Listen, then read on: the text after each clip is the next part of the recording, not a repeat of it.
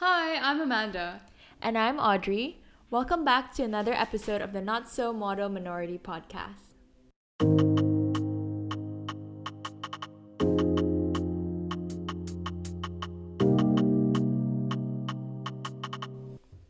I'm super excited for today's episode because we are joined by my good friend from uni and also a huge supporter of our podcast. He will be sharing with us his experience growing up in the UK as a Japanese and how his relationship with his family and cultural identity over time. You may have heard his voice before in our bonus episode on Asian hate crime. We have been planning to have him on the podcast for the longest time, and he's finally here in London. So, welcome, Shota.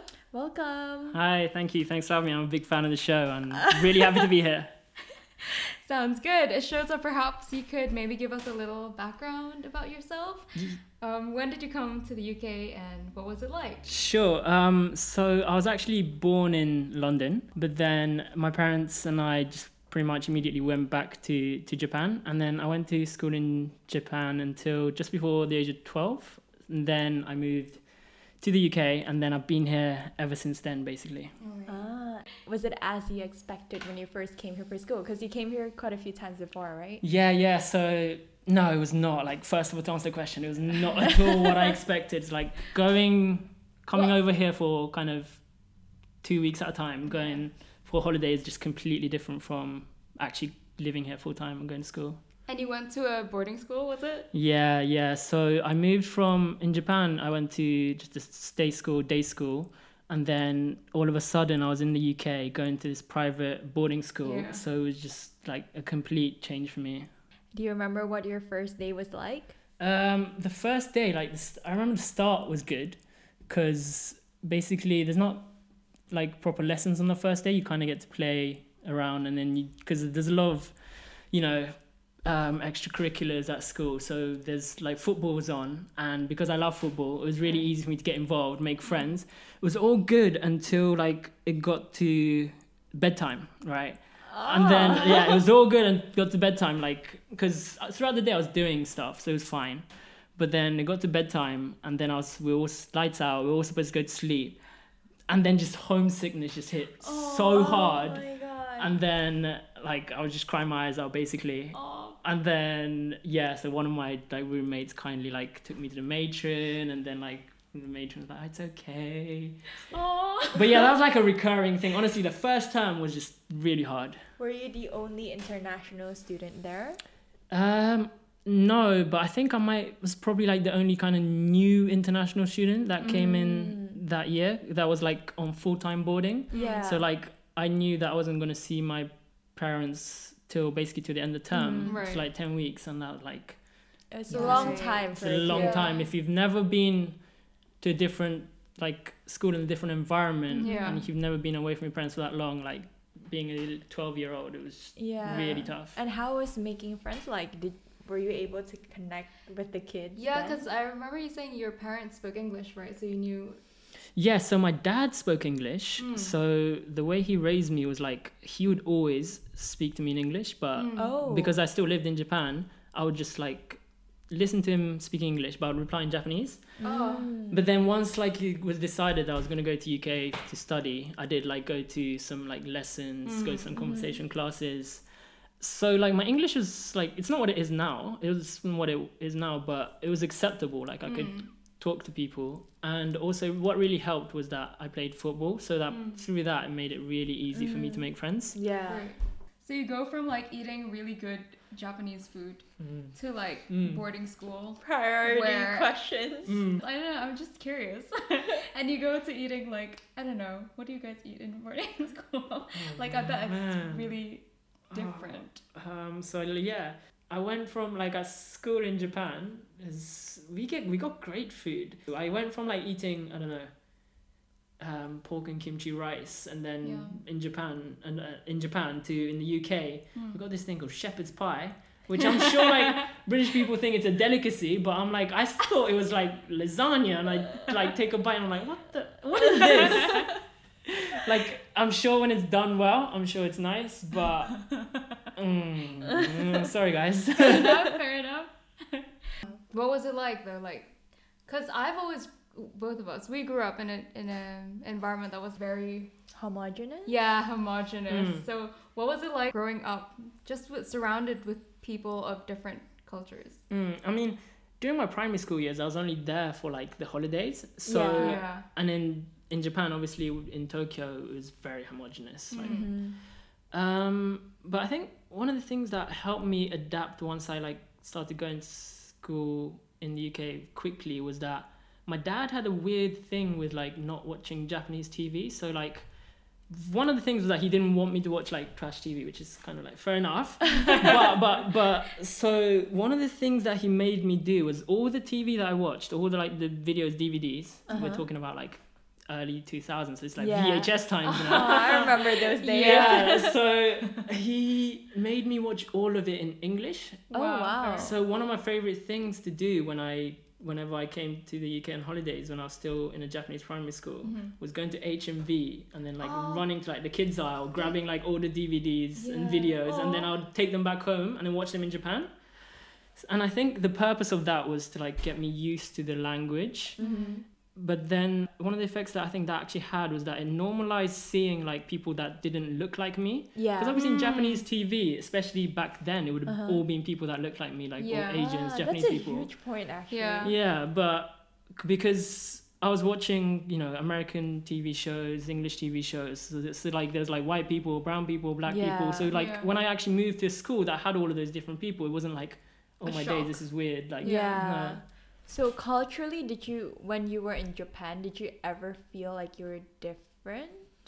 Um, yeah, sort of. And I think at that time, I think I actually kind of liked the fact that I had this like British element. Like Yeah? I felt like because I'm not sure if it's the same where you guys come from, but in Japan, um, at least back then, maybe still now, like Western things are just cool. Like Oh yeah. there's, Oh, I mean, okay. there They're is very there's a sort of like undertones of unfortunately like white supremacy where Yeah. everything Western and everything Mhm. white is just a little bit cooler and on, on a higher level.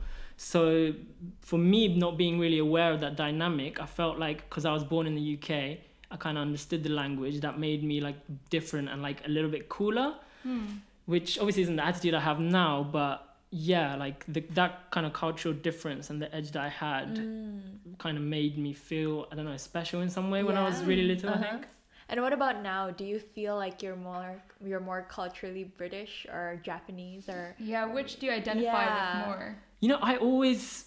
I mean, I don't think this was always the case, but now I always say like I'm fully British, but I'm also Mm. fully Japanese. ah. Like, I don't think you have to like portion your your identity into like Yeah. different percentages Mhm. Because it's a like where, you know like the question where you from where you from like you know I mean Oh, I don't have a problem with that question because it's a really good it's a easy conversation starter but I feel like I have a slight issue with the way you were expected to answer that question Yeah. Hmm. so like you're expected to name you know one country or like one city Uh, yeah. but like y- people are so much more complicated than that Mhm. right? so like you know where you where you answer that when the way you answer that question might Mhm. not be you know where your parents are from Mhm. or where your parents are from might not be where you've actually spent the most amount of time Yeah. so like it's a lot more complicated than that so Mm. yeah yeah But it's really cool that you still like your family is still um, you know you go back a lot and are still connected with your grandma and your uncle because I know a lot of people who like if when they move away they're kind of a lot more cut off from their family Hmm. or in a way want to sort of not cover up but just diminish that side of them to be more assimilated with you know the Mm, UK or mm. something. Um, yeah um i feel like especially in these very traditional kind of private schools Mhm. there's kind of this underlying sense of you know everything british is great you know hmm, Yeah. yeah. I, I'm trying to nuance this, you know, um, because obviously I'm grateful for like in terms of academics, everything that I got from these Oh, schools. Yeah. But there's this sense of like you know, homegrown British Britishness is great, like Mhm. underlying sense of almost kind of nationalism. Um, Which is only natural. yeah, yeah. So I felt like to fit in, I had to be kind of really lean into the British part that I had Mm. like act as British as possible. And I think, yeah, in a sense, because I was born in the UK, and I really emphasized that part of it to make me seem more British and more English, Right. which you know at the time it seemed like the thing to do, but like yeah, obviously it's not something that I'm necessarily proud of looking back on it. Mm.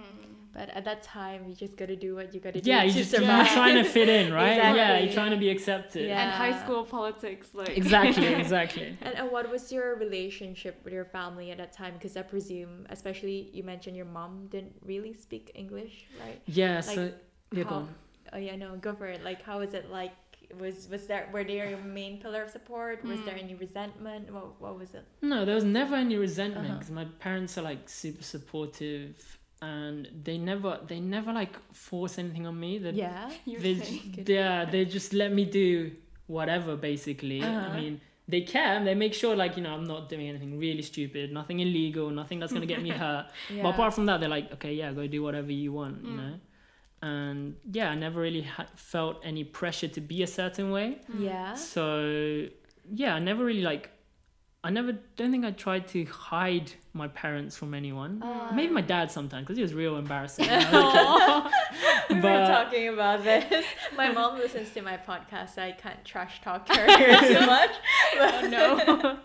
but um, yeah, it's good. It's good you feel that way because I know a lot of my friends here, people Asians who came to uni here, they find a lot of conflict with what their parents want them to be like versus how their Mm. values have changed here. hmm Yeah. And How much of that do you think is like affected by the people you're surrounded with that sort of make you comfortable?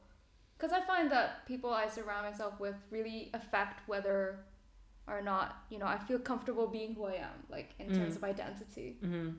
Um, definitely when I first moved to the UK, and like even for quite a long time after that, I don't think I was fully comfortable with, with my identity in terms. I didn't really know, like, I felt like I had to choose, like, you know, am I Japanese, am I British? Um, but I feel like mm, I'm too British to be Japanese. Uh, but people here, like, I don't look, I don't look British, basically. Like, yeah.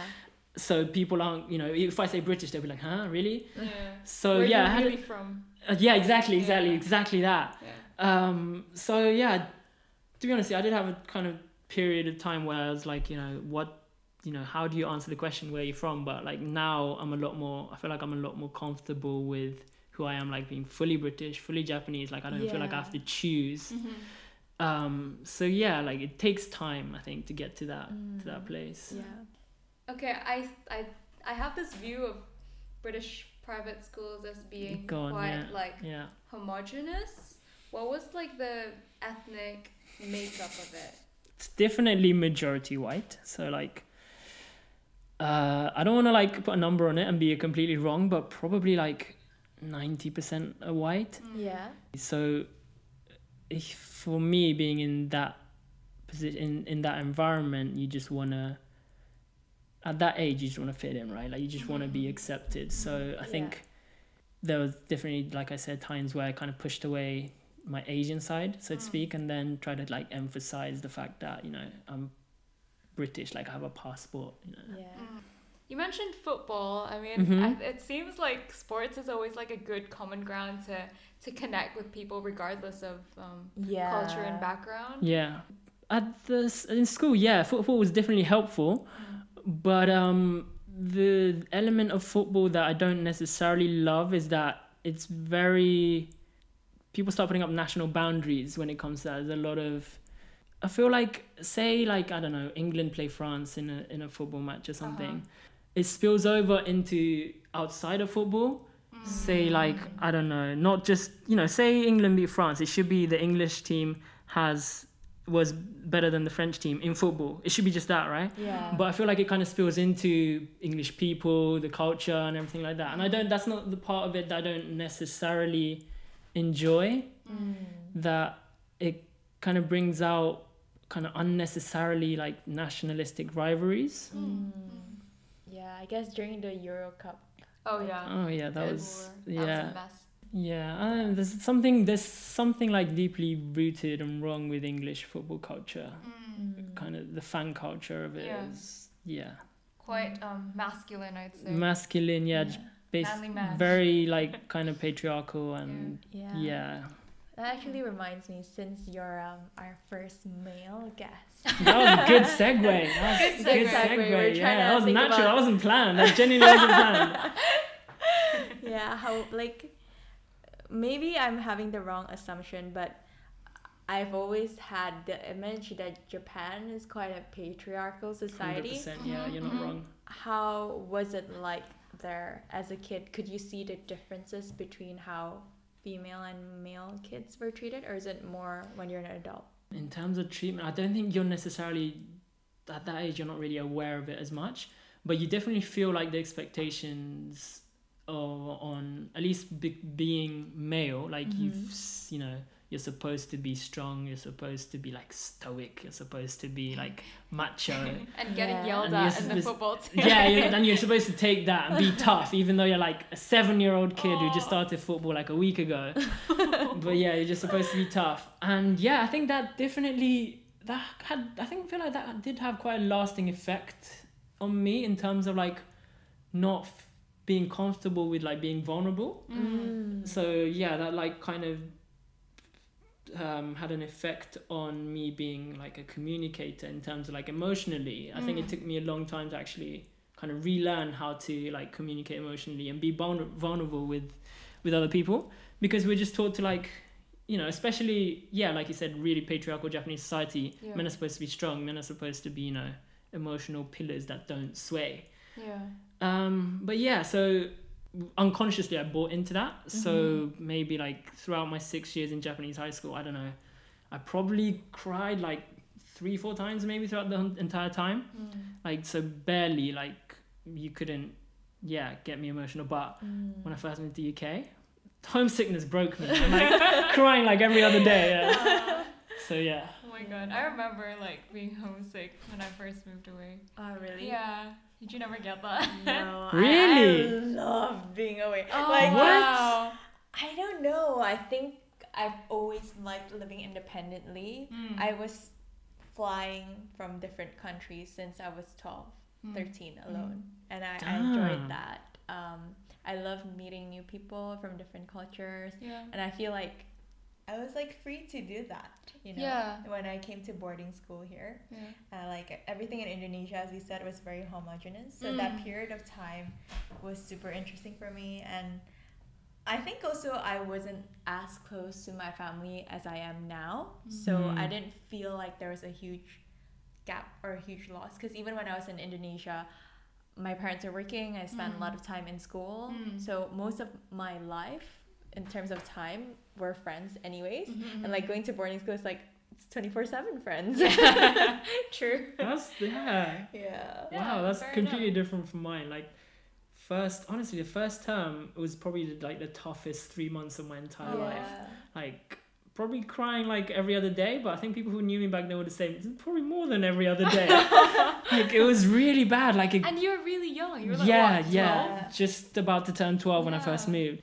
But I do feel like it was something that I kind of had to go through, and now Mm. like you know I'm okay with being independent like a lot more And- Mm. obviously I didn't enjoy the experience, but like I look back on it and think that it was um, it was an important part of sort of the learning curve. Mm. Yeah. Yeah, I think you those kinds of things like homesickness, you just kind of have to push through it. You do, like- you really do, you do. People say, you know, just don't think about it, go do something else, keep yourself busy. Yeah. But you don't want to listen to any of that, you know. You just you just want to like sit in your room and cry by yourself, but and you don't listen to anyone's advice, even though it's good advice. Yeah, I remember going to like uni social, um, and it's hit or miss. Sometimes you meet new friends that you like, and sometimes you're just like, oh my god, I hate myself. Like, why did I decide to do this? but yeah, important learning curve, definitely. Yeah. Yeah.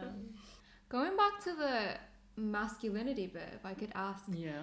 um, knowing that people here are, maybe we're not at the point where men are socially like allowed to be as vulnerable or as emotional as. I mean, it's changing, but yeah, it's slow, isn't it? Yeah, it's slow. It's slow, Mm. definitely. But do you think living here from a young age, like you've been able to meet guys or you know your friends who are more open to that, and does that affect like how much you can be in touch with your feminine side or whatever that is? Um, no, not in school because I think um, a lot of these kind of oh man, I don't keep like trash talking private schools because I'm I'm grateful. I'm grateful. I'm grateful for the education and the opportunities. yeah. Um, but yeah, like they tend to be quite patriarchal as well. Mm. I guess there's a lot of lad culture. Mm, yeah, yeah, yeah, Yeah. So in terms of like emotional intelligence, no, I don't think I learned too much while I was there. Fair enough. um, I think that came after, like Uni maybe. yeah, like the gap year, uni, Uh. kind of like hanging out with people from like different walks of life, really. Yeah. Right. Um, yeah, definitely that came a lot later on. I don't think it was something that I had from an early age. What about dating? Wait. Okay, here we go. it? Here we go. All right, okay. Straight in. All right. Fair enough. Yeah. Okay, go on. So, what about dating?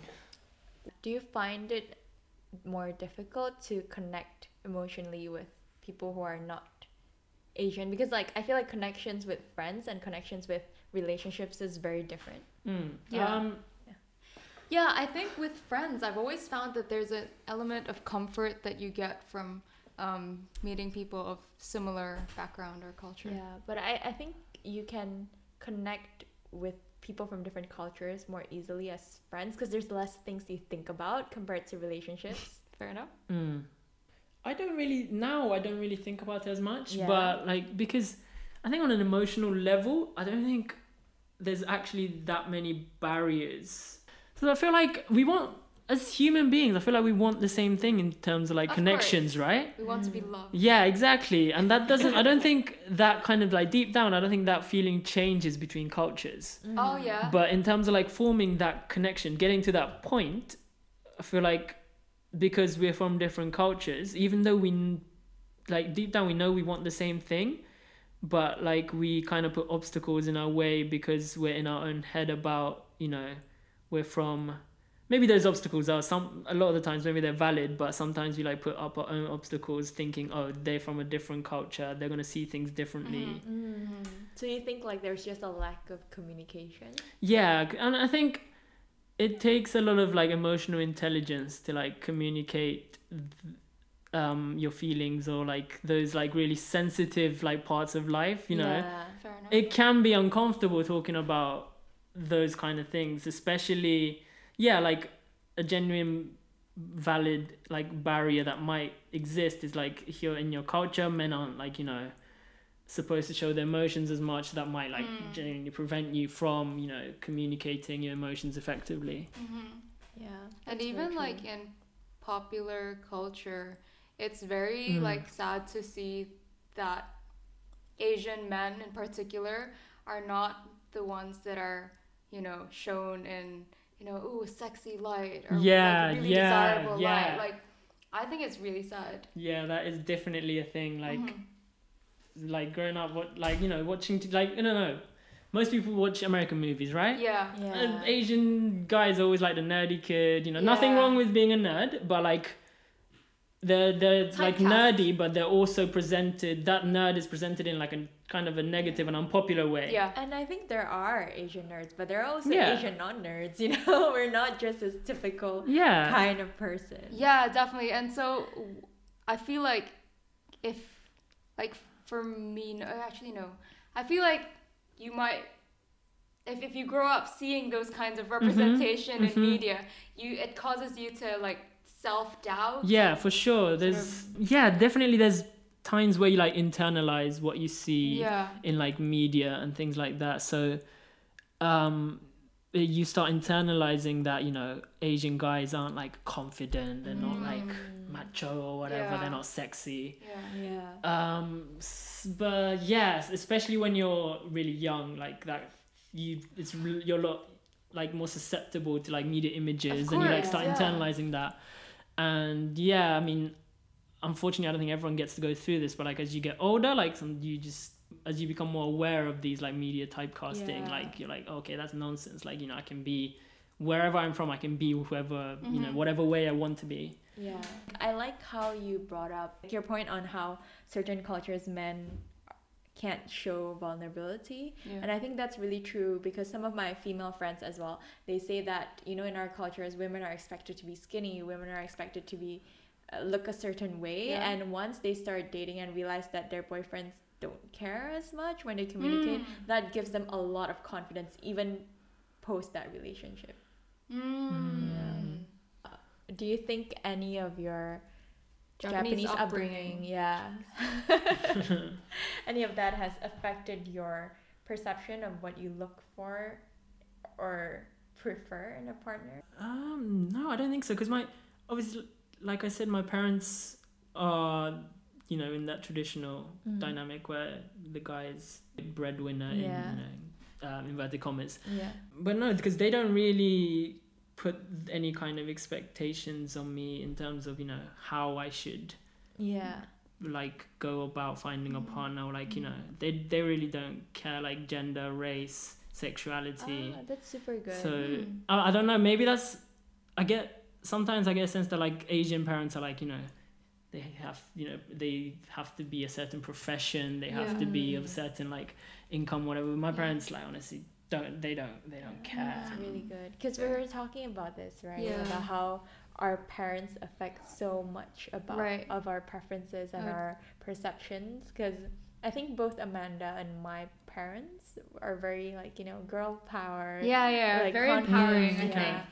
And that's definitely made me more like independent or self-assured in my Yeah, abilities in the way that maybe some people might not be. Yeah, and. I think a lot because Indonesia is quite a patriarchal society Yeah. as well, and Chinese culture itself and is also like patriarchal. Muslim, like majority Muslim Yeah. country. yeah. So like we do have a lot of friends who their parents kind of Make put in the perception that Hmm. oh women have to look pretty, women don't really have to work hard Yeah. and anything else except Hmm. for looking pretty. Yeah, And I think that's very different, right? To how we're brought up. definitely. Yeah. Would Yeah. you mind being um, a stay-at-home dad or house husband? Um, like once I once I have kids. Yeah. Yeah. Um, yeah, I'll be domestic as hell. Yeah, I think so. yeah, like I'll you know cook a great breakfast, brushing up on your. pack lunch, and then um, make sure you know dinner's ready when everyone gets home. I feel like yeah, because um, quite, there's a lot of like. I mean, I don't necessarily love cleaning, but like I don't mind it, Fair. and like I like cooking. So in terms of that, yeah, like I think I would enjoy it, and you know, being able to spend as much time as possible with my kids. I think I would definitely Mhm. enjoy that. Do you think you'd want your kids to spend a few years in Japan? Oh, good question. So, what my plan is. uh, Exposing Shota. so, I'm gonna like obviously because my parent my parents are gonna want to meet their grandkids, right? Yeah. So I'm gonna make sure they only talk to my kids in Japanese because I don't. I want them to have Ooh. that, you know, Mm. connection. Right. And yeah, sure, then might not become fluent, but I want them to understand as much as possible. Mm. Yeah. What about you, Man? Is this something you think about? Like, do you want your kids to have the Indonesian experience? I like the cultural element without the sort of more problematic cultural element. yeah, pick and choose. I do want to cherry bits. pick. Yeah, I want to Yeah. cherry pick like the I don't know being connected to the history and like roots and that Mm. sort of thing, but without the sort of misogynistic. Yeah. Um, um, also like very peer pressure environment that yeah. I feel Mm. like People care a lot Yes. about what other people think. Yeah, it's very yeah. much So- about image. There's a very fixed definition of what is good. Mm. Yeah, yeah, Mm. yeah. It's definitely true. But yeah, the multicultural thing is interesting because I'm already half, you know, I'm already half Indonesian, half Mhm. Taiwanese, and somewhat grew up in UK, like for a few years Yeah. at least. And it's like I want my kids to at least experience both my Taiwanese and Indonesian Yeah. culture. Well, that's fine though. I don't think you have to be like you know, you're whatever you're Japanese and you're that whatever. Yeah. You Yeah. can be like for me, I'm Japanese and British, but I also obviously recognize that my experience isn't the same as someone that's lived in Japan their whole life. Oh, yeah, Yeah. or someone that's lived in the UK their whole life. Like Yeah, I'm. Japanese, I'm fully Japanese and British, but in my own way, if that Yeah. makes sense. Yeah. Yeah, I think people need to get over the idea of identity just being like a fixed. Yeah. thing. Yeah, and Yeah. it changes over time too. Yeah. Sure, for Yeah, sure. Yeah, definitely.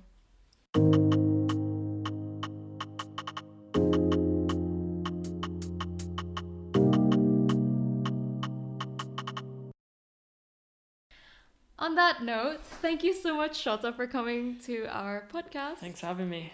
Thank you so much for sharing about your thoughts on identity and like how you grew up and your experiences. Yeah, it's really it's- insightful to know. It's super cool to hear about it because like we always had our like assumptions about like mhm. different things, and it's finally nice to hear some of it being validated or debunked. So. Thank you. I think you guys are doing something great with this podcast. I hope you keep it going. So. Aw, thank you. And for anyone else who wants to find us, we're on Instagram at not so underscore model minority. All right, Thank you guys. Bye. Bye. Bye.